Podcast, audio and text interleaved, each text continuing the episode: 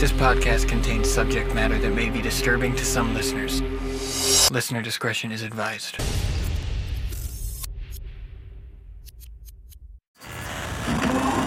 Four imprints, one. One. It's time to open the door in your mind. Sit back and listen to true horror. But be careful what you allow in.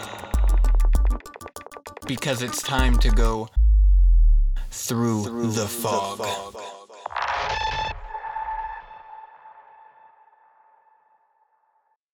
This week's story is How to Scare Dad. Posted by user Chitown 12076 to r slash scary stories.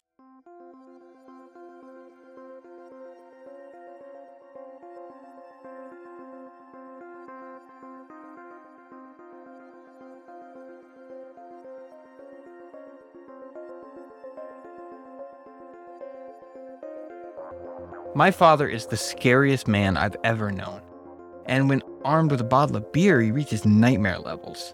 Just the crack of his bell to rise in his voice was enough to make me shake like a leaf. One night, while struggling to get comfortable in bed from bruises and sounds of my mom's crying, I hatched an ingenious idea to stop the pain and suffering. Scare Dad. Clearly, he just didn't know how his actions made us feel, but if I scared him like he scared us, maybe he'd change his ways. I tried anything I could think of to produce some fright and scare Dad straight. I would hide and jump out at him, but he didn't even flinch. I placed a snake toy in the toilet, but that only resulted in a beating for me. Finally, I thought about destroying his alcohol. I know that people become scared when they lose something they love, so one by one I poured Dad's bottles down the drain and eagerly awaited his reaction. I knew this would be it. This would be the thing to scare him. That night, I remember my father discovering the empty bottles and becoming angrier than I've ever seen him. I remember him wrecking the house. I remember him storming into my room.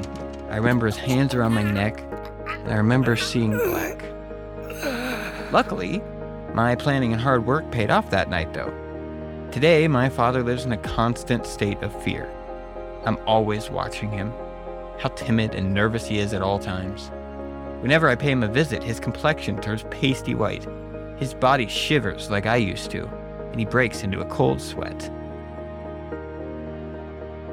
I scared my father so good. You'd think he saw a ghost.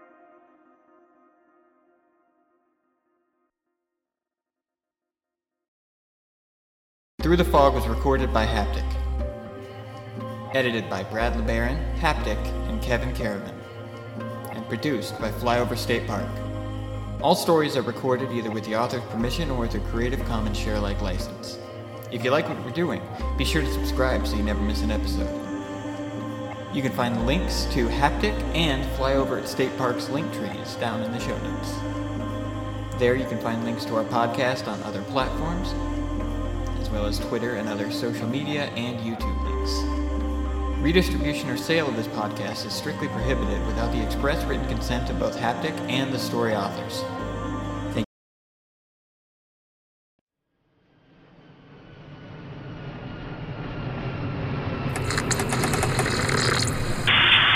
This is Flyover State Park. You are clear to land.